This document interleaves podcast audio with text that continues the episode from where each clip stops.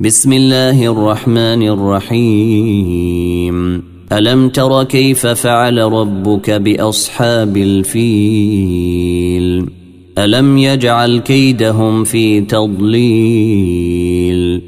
وأرسل عليهم طيرا أبابيل ترميهم بحجارة من سجيل فجعلهم كعصف ماكول.